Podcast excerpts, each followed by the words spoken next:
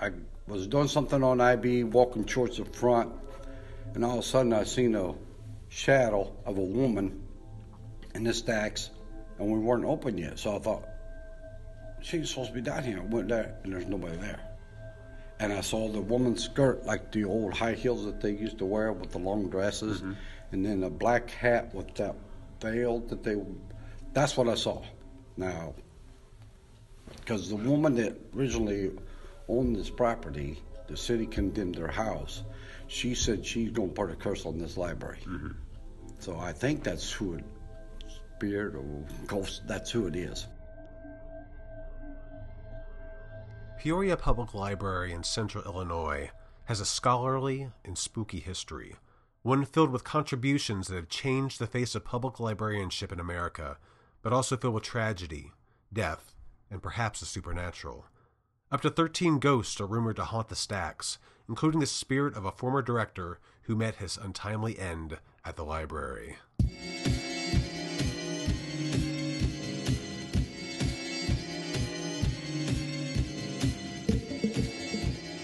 Hi, I'm Phil Morehart, Associate Editor of American Libraries, the magazine of the American Library Association. This month, on a very special episode of the Dewey Decibel podcast, we investigate the hauntings at the Peoria Public Library. What do we find? Stay tuned after these words from Gale, a Cengage company, this episode's sponsor.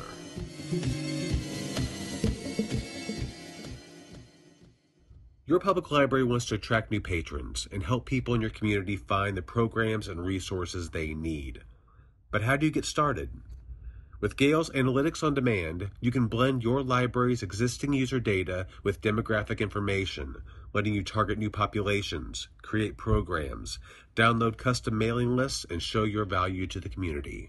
Go to gale.com slash data, that's G-A-L-E dot com slash data, to learn how this tool and interactive dashboard can help your library make data-driven decisions. Gale, connecting libraries to learners and learners to libraries.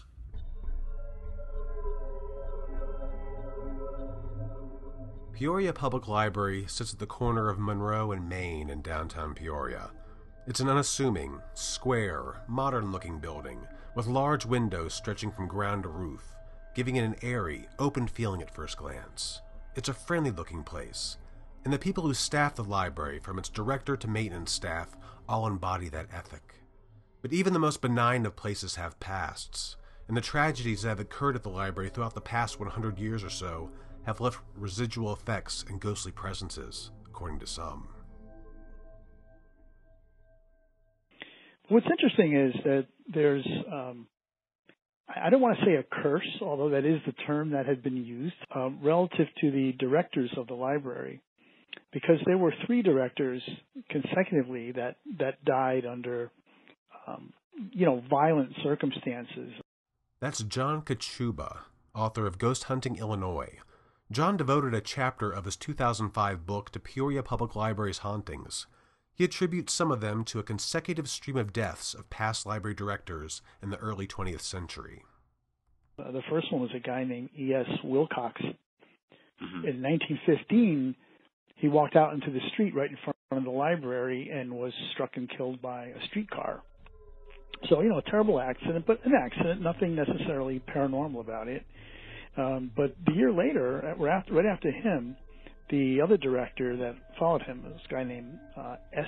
Patterson Prowse, and he actually died of a massive heart attack during a board meeting right in the library, and that was 1921. So it was like six years after Wilcox. And then after him, the succeeding director was uh, Dr. Edwin Wiley, who killed himself three years later, 1924, by swallowing arsenic. And he apparently had had a history of trying to kill himself previously, but he, he succeeded then. So you had this, you know, three consecutive directors uh, that that died under, you know, violent circumstances, whether it was accidental or, or self-inflicted or whatever.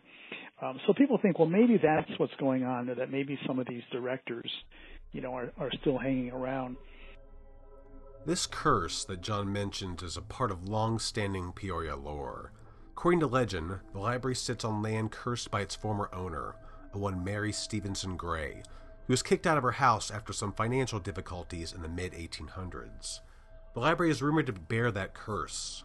The modern building at Monroe in Main isn't the library's first building. It's been rebuilt and remodeled over the past century or so, but the curse remains. Whether that's true or not is open to debate. Well, um, the story goes that um, she took in a wayward nephew and that he was um, pretty much a troublemaker. That's Linda Allward. She's a special collections assistant at Bradley University in Peoria, and she also worked at Peoria Public Library for more than 30 years. She's an expert on the library's history and its storied past. She has the real story on Mrs. Gray and her wayward nephew. He was um, pretty much a troublemaker and got in trouble with um, local authorities and needed um, an attorney to represent him. Um, the story goes that um, there ran up quite a debt um, and that the attorney was going to foreclose on the property and the house. But um, that's been really bent out of proportion and um, isn't truly factual. She wasn't kicked out of her house, to the best of my knowledge. Um, and the strange events that um, in the folklore of the library, um, those are simply fabrications. Oh. But um, the house existed um, for quite a while after the building was built up on Monroe Street. So um, a lot of the tall tale is purely fiction. But where did the story come from? How did this parcel of land, upon which the library now sits, get this cursed reputation? Linda again. Well, they would start with um, newspaper stories from a long time ago, and simply um, throwing in all kinds of very odd things that were not true over time, um, and speculations about um, other inhabitants of the houses and ill fortune and um, it all started with, though, a very early newspaper account that said that basically the uh, land was cursed by Mrs. Gray. But um, again, most of the details of the story are simply a tall tale for the amusement of um, those who would read about it, um, typically near Halloween. mm-hmm. You know, all the very um, how shall we say, supernatural types of things that have been um, written into the story over time um, are simply for the um, reader's um, effect. Curse or no curse, there is some truth to the stories about the library, though. Multiple directors have met untimely ends, some of whom are rumored to still haunt its halls. The most notable being the library's second director, Erastus Swift Wilcox, who died after being struck by that streetcar in front of the library in 1915. But why would Wilcox's spirit remain at the library? It may have to do with his devotion to librarianship itself. His work changed how libraries in Illinois and the U.S. function. Linda explains. Uh, he was very well, well thought of. He was the author of the Free Library Bill in 1872, which provided for public libraries in Illinois and other states um, um, patterned their public library legislation after his um, library bill here in Illinois. There's also Wilcox's attachment to and pride in the building itself, the construction of which he oversaw while he was alive. Linda relays a tale from a past library employee, a Mrs. Garabrandt, who worked at the Rastus during the time the original building at Monroe in Main was constructed. When it was being constructed, um, he wanted to show off the building um, to the employees, and he, he just couldn't wait. So as soon as the outer walls were up, he invited the entire staff to um, meet him there and inspect the building. And he actually was a little bit more insistent um, than just an invitation. And of course, no one on staff could refuse him. So on a rainy Sunday afternoon, all the staff met there on Monroe Street to go through the place. And Miss Garabrandt um, stated, from the way the place looked in its unfinished state, no one could have the haziest notion of what it was going to be like. But of course, Mr. Wilcox was so tickled that everyone told him it was just wonderful. So, we have two avenues of thought. Peoria Public Library is haunted and sits on cursed ground, or it's all a tall tale, rooted in fact, but twisted for entertainment. Which to believe? The only thing to do was to go to the library itself and find out. But first, I got a little help from a writer known for her own explorations of the paranormal. When Dewey Decibel returns, I talk to author Mary Roach about ghost hunting, then travel to Peoria Public Library to find some ghosts of my own.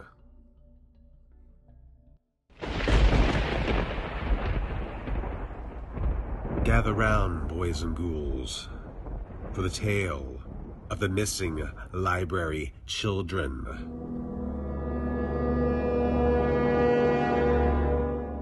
In a town much like yours, Hansel and Gretel were looking for a safe place to trick or treat, make crafts, and hear spooky stories. But they had no idea where to go. Their library didn't have children's programs. The town was once all retirees who had different needs, so they wandered into the woods and straight into the arms of a witch, never to be heard from again.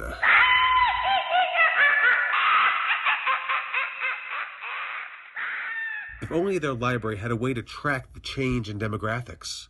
They could have organized Halloween activities for the many children like poor Hansel and Gretel. Don't miss your chance to offer valuable programs to patrons who need it most. Visit gale.com slash data to learn more about analytics on demand. Mary Roach is the best-selling author of scores of books investigating a variety of topics, from human sexuality and Bonk, the curious coupling of science and sex, and Death and Dying and Stiff, the curious lives of human cadavers, to her most recent book, Grunt, the curious science of humans at war, I'm a big fan of her 2005 book Spook Science Tackles the Afterlife, which, as you can guess, finds a skeptic Mary searching for answers about the afterlife. She was the first person I called for advice about ghost hunting. There's this quote in the beginning of your book Spook, your 2005 book Spook Science Tackles the Afterlife. And you write, This book is for people who would very much who would like very much to believe in a soul and an afterlife for it to hang around in, but who have trouble accepting, accepting these things in faith. And this this quote describes me perfectly.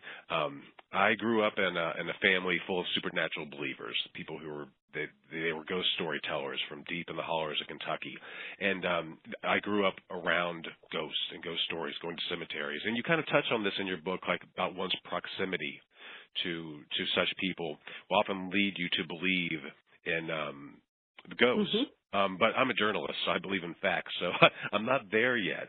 Um, but I'm heading to, like I said, I'm heading to Peoria Public Library next week. Uh, it's in Peoria, Illinois, and it has a history of hauntings. And um, I wondered, what's do you have any advice for me as I prepare for this mission? What what should I be doing? Because I am kind of at a loss.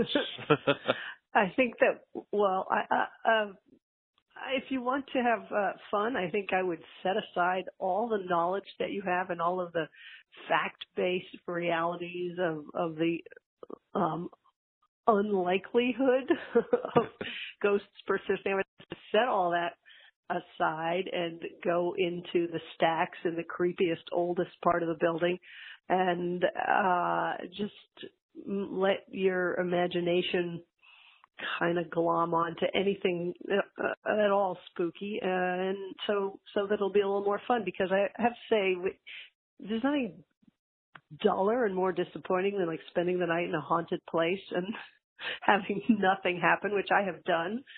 My advice would just be to try to spook yourself out as much as possible. I guess technically, if you could position yourself, there was some uh, when I worked on Spook, there was some um, there was a guy who researches the effects of infrasound, which is long, slow sound waves, as opposed to you know the um, very rapid, high ultrasound. Infrasound, it, we can't hear it, but it sometimes has these subtle effects on the body. You can sort of feel a little weird, and you you and if it set, sets up a resonance in the eyeball, if the standing wave kind of uh, causes a vibration in the eyeball, you can. This is the belief of the person who's done this work, uh, who is not a ghosty person, uh, that you could you know sort of see something peripherally, sort of think that you've seen something. So his belief was okay, empty old buildings with thick walls and not much to interfere with, you know, standing sound wave patterns, that maybe that's the kind of place where we have these physical effects. So put yourself in some sort of crypt-like empty space and um, of course then you also need the source of the sound wave so you know you'd need somebody doing some construction or running a giant motor in the basement so yeah it's a little hard to kind of make that happen um, but uh, I guess those are my two pieces of advice.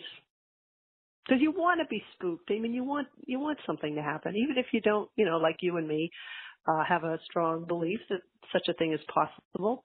Um, I, I would like to keep an open mind. I would love to be haunted and freaked out and to see something I couldn't explain. What could be more fun? But sadly, it's never happened.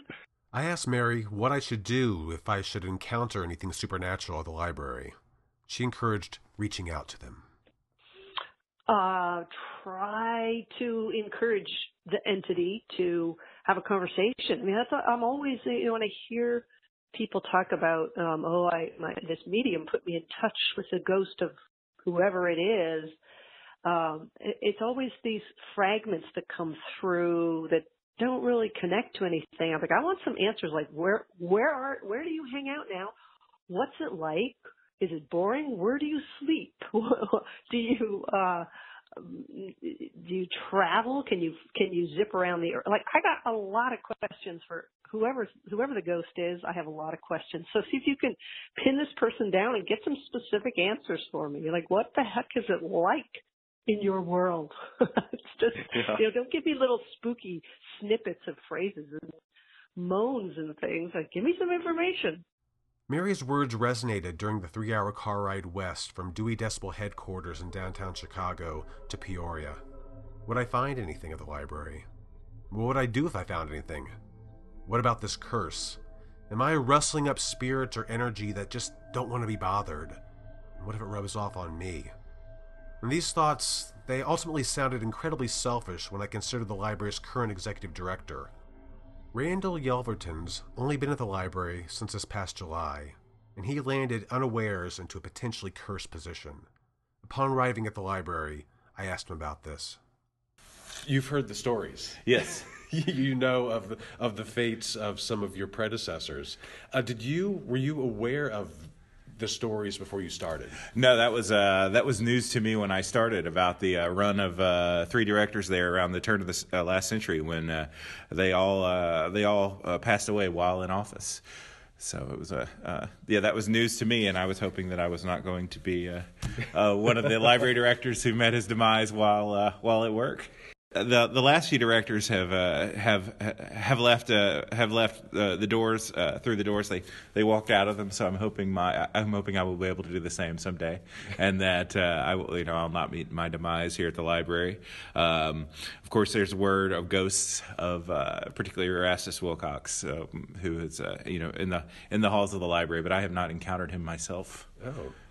Now did you um when, when, when, I guess when did you learn of, of of the history of the library, both of the unfortunate demises of some past directors and the general hauntings that have been reported? Tricia Nowak, who is our uh, head of PR, um, has done a really good job of getting me up to speed on library history and um, the libraries, uh, some of the library lore that surrounds us. And uh, we have actually gotten uh, she wanted to let me know because we do get requests for uh, people who want to come and spend the night in the library and see the haunted library. Uh, there have been books written about the library, so that's you know there's always interested ghost hunters and whatnot. And so she wanted me to be prepared when we got these requests. Another peculiar fact about the incidents at the library is that it was a long-standing unwritten policy of past directors to not talk about or publicize the hauntings. Randall changed that. I asked him why I think some of the concern was that this is that you know the library is an august institution and it's um, it, it might in some way be cheapening the reputation of the library. Uh, but I find it to be a fun bit of uh, of lore mm-hmm. that I don't mind people participating in. And uh, it brings some attention to the library. Um, we are not going to be opening up our uh, lower levels for those who want to camp out overnight and pick up white noise or what whatever you call it when you hear the um, the sounds over the recordings, things like that. Oh yeah, the EVP. EVP, yeah, yeah. yeah. So that's we're we're not going to be moving towards that, but at the same time, I don't. I think it's kind of fun to uh, to dive into the lore and have people participate in that. That's fine by me. As for the hauntings, Randall's not experienced anything himself yet, but he's keeping an open mind. Um, you know, I uh, I I'm if I hear an errant sound or you know see a see a shadow, I'm like, well, that must be, you know, that might be what people uh, have uh, chalked up to uh, uh former directors who are who are in our halls. So, uh, you know, I uh, I I think. Um, it has crossed my mind. It is, it is not. It, does not weigh heavily on my workday, but uh, I think sometimes if I, you know, if, if, there's something unexplained that happens, I know that that's that uh, that it may be chalked up to uh, one of these former directors. I found no shortage of past and present employees eager to talk about their paranormal experiences at the library. They ranged from one time only events to multiple encounters. Reference assistant Amber Lowry served as my tour guide during my visit at the library, and she told me about multiple experiences during her 16 years working there, one occurring just a few weeks before my visit. I've had some minor experiences. Me and the ghosts have an agreement. I don't see them, they don't scare me, but they back out on that every once in a while because I've been scared more than once. Oh, more than once. Uh, yeah. how, how many times have you experienced things? Uh, six. Six. Six as of uh, this morning, I thought about something else and I go, oh no, that's an experience too. So, and they were all on lower level one. Okay. So. And um, when did these uh, happen? Uh, they've happened at various times. Two of them happened on the same day. Um, those were my first two experiences. I was years ago, uh, we remodeled back in 2010. And before that, the upstairs uh, lower level one was a closed stacks. So our circulation offices were in there. And we would have to put books away. And um, I went to put a couple books away. And I walked down one aisle and put some books away. Came back, got more books, went to walk down the aisle. And there was a book laying on the shelf that had not been there. We, we put all the books away. We didn't have just stuff sitting out, we would have gotten in trouble. I know that book wasn't there when I went by the first time. Shortly after, I had to go into the annex, which I'll show you later, and I did have headphones on, but I knew the CD like the back of my hand. And while I was there, I had one in, one off to the side, and I distinctly felt someone breathe past my ear. And I did one of those who snuck in here with me. I did. And no, it wasn't you. and nobody was back there. So I kind of went home a bit spooked, but it was it was fine. I convinced myself maybe I was just hearing things, seeing things. Um, then my most recent one was just a few weeks back. We have a room upstairs uh, for the Genie Society, the Genealogy Society, and I had gone over to collect something. And while I was in there, nobody else is on the floor, out in the hall, or anything. I'm in the room by myself with the door shut. I distinctly heard someone go, and I'm, I looked around. I expected to find a genealogy society member in there with me that I had surprised, but I'm the one who turned on the light, so nobody was in there in the dark. I got what I needed and I left. wow. and, and, then two other incidences involved uh, hearing noises that I know I was alone. And um, one was I was in local history and I heard a pile of books fall. Now, we're downstairs, you would think it would be from upstairs, but it happened in the room. I hear books fall all the time upstairs. I know the difference. Mm-hmm.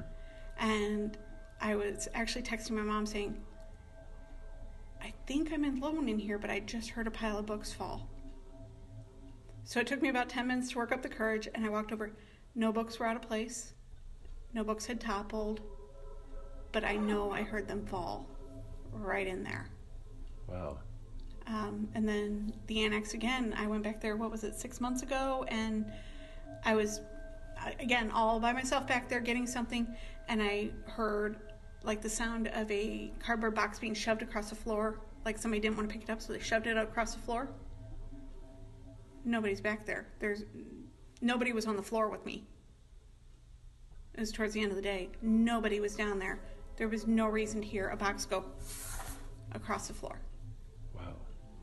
So it, it's it's a lot of things. So Yeah, um, six. Yeah. Now, now, when these things happen to you, what's what what's going through your your head immediately? Does I guess the better question would be, are you frightened? Do you think that there's this they're they're malevolent? oh no no. I, I, initially, my first thought is startlement because I thought I was alone. And I've had plenty of times where I've thought I was alone downstairs and somebody was around the corner and I didn't see them, you know, or um, we have a tendency to sneak up on each other and startle each other. But in the case with the box, in the case with the genealogy room, I know I was by myself. There was nobody around me. In the case when I was in the annex and, and felt somebody breathing behind me, I know nobody was there. Um, I've also had when we close at night in local history, we close 15 minutes early, and we have to shut down uh, all the computers. We have to turn off the lights, and it's a routine. You shut them down. I shut off the lights. I went into the annex. I got my stuff. I walked past the door, and I just happened to look out, and the lights are all back on. And those lights, they're not easy to turn off and on. You know, and I didn't skip them. I remembered turning them off. So So yeah. it's almost there's almost like a playful aspect to it. Somebody else checking up on something. You know, why was I in the back putting a book away? Was I putting it away right? Mm-hmm. Uh, were they moving something out of the way when they moved the cardboard box? Um, and, and we know the books have fallen off the shelf. Maybe they just decided to be nice and put them back for Yeah. me, but I know I heard them. Not surprisingly, many of the library's hauntings were experienced by maintenance workers who found themselves in the building after hours and in places not frequented by the public. They reported that many sightings and events happened in one particular place in the library's lower level, in a hallway stretching from the elevator to the maintenance room. Stacy McLeod has worked in maintenance at the library for 15 years. She only had one encounter, but it left an incredible impression. Um, it was about two years after I, I, I had been working here, and we closed. Each one of us had to take a night, so I was the only one in the whole building. And I was closing up at night, and I was right back here by the boiler room. And at night, we had to go in and do readings on the boiler before we went home. And I was putting my key in the door, and the first thing I noticed was the hair on the back of my neck stood up, and on my arms like static. Mm-hmm. I'm like, that's weird. Well, I turned and looked, and I seen it wasn't a person, but it wasn't a. You couldn't see through it. It was dark, but it went from the hallway here into the elevator. But the elevator doors weren't open; they were closed. But I, I mean, it, it was something that you physically saw because you couldn't see through it, but it mm-hmm. wasn't a, a human form. It was just kind of like a Black blob, like a six foot blob Wow. that went into the elevator, and I, I froze. I just quite literally almost peed my pants. I was so scared, and I went into the maintenance room and I called my roommate and said, "I just, you know, I just got the crap scared out of me. What, what do I do?" And she goes, "Lock the door and come home." So it's um you, it didn't seem like it was trying to scare No, it, you. it, it wasn't even like it didn't even realize I was there. It was just walking.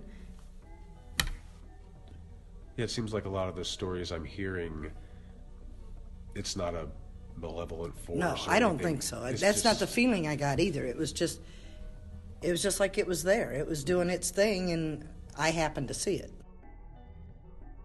Stacy also relayed a story from a friend and former coworker named Gloria Gregory, who saw a mysterious figure in the library dressed in turn of the century period attire. Could have been Erastus Wilcox making his presence known. She was sitting where we ate lunch over in the maintenance department, and it used now it's a wall, but it used to be a cage. with a sliding gate. And she was eating her lunch, and a man walked up to the gate with a top hat and a long coat, she said. And he just stood there, and she said, Sir, you're not supposed to be back here. This is employees only. Can I help you? And he just tipped, her, tipped his hat to her and walked towards the doorway. Well, she followed him to tell him she thought he was from the auditorium, that something was going on in the auditorium or something. Well, when she got to the doorway, there was nobody there. And she opened the auditorium, and it's dark. The lights are all off. There's nobody in there. That's spooky. Yeah, he just. That's right over here. Yeah, That's right it's, over yeah, there. About 20 feet from where I had my experience. The most intriguing stories, however, belong to Richard Partee, who worked in maintenance at the library for 32 years until his recent retirement. When he started at the library, he didn't believe in the supernatural. That soon changed. It first started in 1980. Uh, we were shampooing the carpet on the main floor for the 100th anniversary. Me and another guy, I think his name was James, I don't remember his last name. And we were shampooing in front of the old reference desk, and all of a sudden we saw to our left two rolls of two shelves, two shelves of books, one after another fall up by themselves. And this was about two o'clock in the morning. I looked at him and he looked, it's time for lunch. So we took off for a while and we got, and that's the first time I noticed that, okay, there is ghosts in this building. Because no one else was in the building except me and him. Mm-hmm. And then it started occurring with lights coming on after you. I was the only one here like 6:30 at night because we closed at six. Lights being on, turned on when I know I turned them off. Hear door slams. I'm the only one here. I'm thinking, okay, who's in the building? So I had to go run through the whole building again, make sure that everybody's clear, and then stuff that like paper towels would come out. All of a sudden, you could watch them come out by themselves, two or three at a time. Oh, wow. That brought hair up. on It, it's happened to me just hearing you uh, talk about it. Mm-hmm. Wow. Um, now, how, how many times did this happen to you? Do you do you think? At least six times. Oh wow. And where exactly in the library were you when these things happened? Well, on the main floor and this basement, and then the next floor up above us is called L1 now. When I worked there, it was basement IB. Uh, but uh, I was doing something on IB, walking towards the front, and all of a sudden I seen a shadow of a woman in the stacks, and we weren't open yet. So I thought, she's supposed to be down here. I went there, and there's nobody there. And I saw the woman's skirt, like the old high heels that they used to wear with the long dresses, mm-hmm. and then a black hat with that veil that they. That's what I saw. Now, because the woman that originally owned this property, the city condemned her house. She said she's going to put a curse on this library. Mm-hmm. So I think that's who it, spirit or ghost. That's who it is. Now, when you were experiencing these things, uh, what was your feeling? I know you'd mentioned that the you know you, you felt the hair coming off your, your arms and stuff. Mm-hmm. But did it feel like malevolent or like a bad spirit or what? What do you what do you think it was doing to you? I think it's just letting us know that they're here. I mean, as far as I've worked here, I've never known anybody get hurt from them. Uh, they never caused anything bad, but some, like books, door slamming, lights. Um, a couple times I would hear them, and I'd just say, "Knock it off! I ain't got time for your bull crap." And I'd go ahead and turn off the lights or whatever, and walk out. If they turn them back on, I ain't gonna be here all night long. Turn lights off and on. So it- so it wasn't like a bad experience. No, it was kind of to me. It was kind of interesting because I heard it when I first came here. After about a year I worked here, okay. And at that time, I really didn't believe in ghosts. But then, after 1980, oh yeah, oh yeah, they're in here. After hearing these tales, I had to explore the library myself, to see where these events happened, to see if I could see for myself. Armed with an extra audio recorder and a high definition video camera, Amber and I toured the library's lower levels. Our first stop, the hallway outside the maintenance room where Stacy, Gloria, and Richard all had their encounters. It's also the site of an elevator with a history all of its own. This is the staff elevator, and I've never had it happen to me, but apparently sometimes there's like a whoosh of cold air. Um, I'm more likely to attribute it to the shaft, but enough people have had it happen where it shouldn't. Yeah, I mean, I'm standing in a spot where supposedly things have happened, but I'm not feeling anything myself. But A lot of people I think their experiences are alone. yeah, well, I can see that it's it's very almost claustrophobic in a way. Absolutely. Yeah. Uh, it feels safe when there's a tornado. Yeah. I felt nothing as I stood in the apparent cold spot by the elevator in the basement, but I did speak with someone who did John Kachuba. He felt it when he visited the library while researching his book, Ghost Hunting Illinois. But when I went there, you know, I spent some time walking around these places. I went down into the basement uh, with Trish and some other folks, uh, and there's a there's an interesting spot uh, near the elevator, and I don't recall exactly what floor it was on, um, but it's very strange because when you stand there, and, and I did, uh, I felt first it felt cold, you know, right in that one particular spot, which is kind of odd. There's no reason for temperature change to sort of occur just in one kind of isolated spot like that. But it felt cold. And then I had the sensation almost that um, it almost felt like my feet were were lifting up off the floor.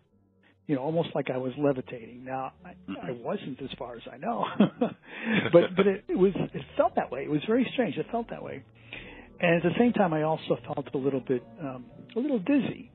And I don't, you know, I'm not prone to to bouts of dizziness or lightheadedness or anything else like that, you know, out of the normal. Um, so that was kind of strange. And so I thought, well, you know, it could be this is kind of near the elevator.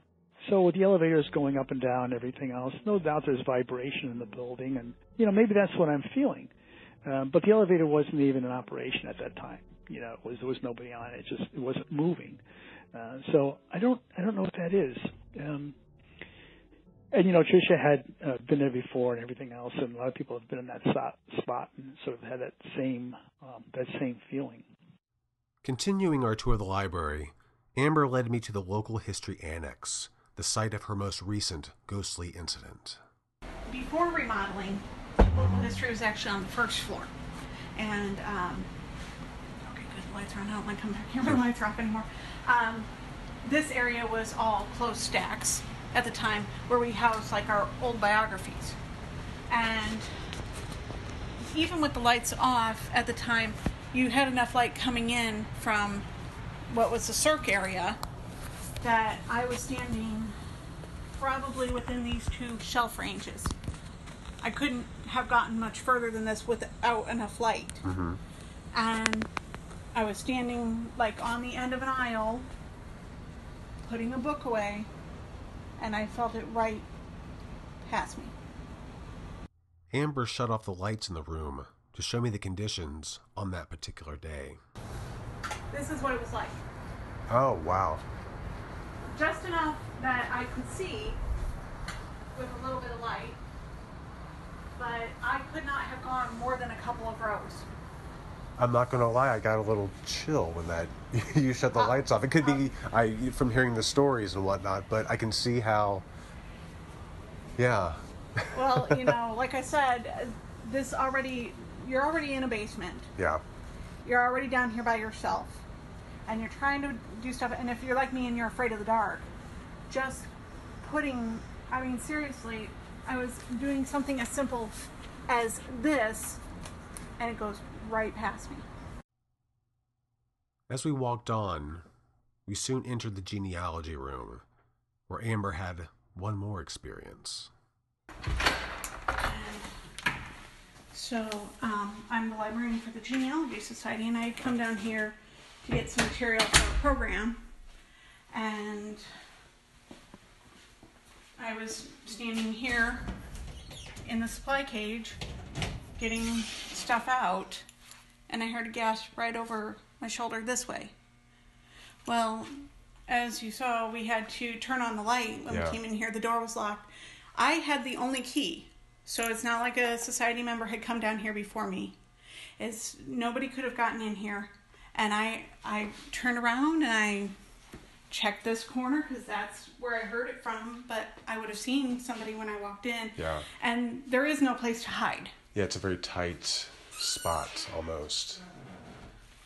So, um, we there wasn't anybody out here on the floor that you know I could have heard from the other side of the door. Mm-hmm. It was very definitely within 10, 15 feet of me, and sound does not travel down in Yeah. here. Yeah, there's a slight hum from the lights, but that's But there's a Yeah. hum everywhere on Yeah. this floor, so that I can filter out. yeah. And that was the most recent. Yes, one? that's one that happened within the last couple months. Oh wow. So, So they're still around. oh, absolutely. As we walked around the library, I wondered, considering all of the reported incidents amongst Peoria Library employees, I wondered if patrons had experienced anything at the library. Has there been any reports from patrons seeing anything or hearing hearing anything? Not to me directly, that I can remember, um, because uh, the library hasn't always encouraged us to talk about it. We don't necessarily talk about it with our patrons. Yeah. Um, So they might have experiences, they just haven't shared them with you. yeah. And it makes more sense that I think employees would probably have more experiences because you're here Well, more and often. we we know a difference. Like Yeah. somebody gasping behind me, I know I was alone. Unfortunately, like those patrons, I left Peoria Public Library without a sighting or experience of my own. I remain a skeptic, but I believe that Amber, Stacy, and Richard believe. Luckily, that belief in the hauntings at the library hasn't impeded their work or how they feel about the place. Here's Stacy again. For for a little while, I was spooked about being in the building by myself when I had to close at night. Mm-hmm. But I got over it, you know, and you forget about it. You just forget, and then it had, you know, like Richard said, he'd forget all about it, and then it happened to him again. And but after I I told him to leave me alone, it nothing's ever happened again. Amber, however, is a bit more enthusiastic about the supernatural environs that she finds herself in every day. After something has happened, I'll usually go run around telling, "You won't believe what happened now. It's happened. It the place is haunted. I had a ghost experience again." Um, and every, I'll tell whatever story I've got, and people go, "Okay, yeah, uh, that could be." And some people believe here, and some don't. So, um, yeah. Some people believe, and some people don't. Ultimately, when it comes to any haunting investigation, that's what it boils down to. And there's comfort and strength in that belief sometimes. And it doesn't matter if I or anyone find any ghosts or not. Here's Mary Roach again. just amazing how common these stories are and and everyone who tells them is is is convinced i mean it's very people's uh it's people's own experience and also the their the experiences of people close to them that tend to decide what they believe or don't believe. It really is very hard to change anyone's mind with a paper or a more logical explanation like oh you know uh, if you have a small temporal lobe epilepsy condition you can sometimes have experiences that feel supernatural but it's actually generated in your brain like you, you, you just people just blink at you like no no it was my dad i know it he was coming mm-hmm. back like just like go away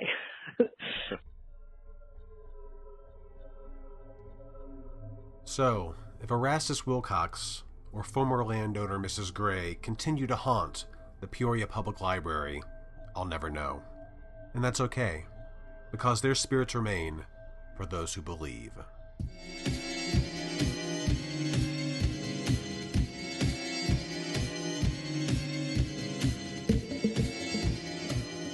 Thanks again to John Kachuba, Mary Roach, Linda Allward, and especially everyone at Peoria Public Library for helping to make this episode possible. Be sure to visit AmericanLibrariesMagazine.org for video footage and more about the hauntings at the library. As always, I'm Phil Morehart, Associate Editor of American Libraries, the magazine of the American Library Association, and this is the Dewey Decibel Podcast. Happy Halloween, everybody.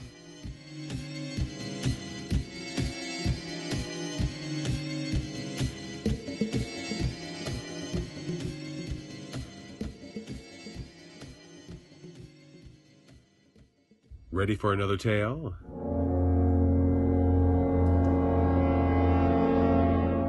Before she was Bloody Mary, Mary was a library administrator who struggled to bring in new patrons. She stood in front of the mirror crying, Patrons! Patrons! Patrons! But none ever came. Now her spirit wanders the earth seeking the patrons she could never find. Imagine a library with no patrons. Is there anything scarier? Let Analytics on Demand help you find new patrons and bewitch them with programs based on their lifestyles and interests. Visit gale.com slash data, that's G-A-L-E dot com slash data, to begin unlocking insights about your community. Mention Dewey Decibel for 15% off your purchase.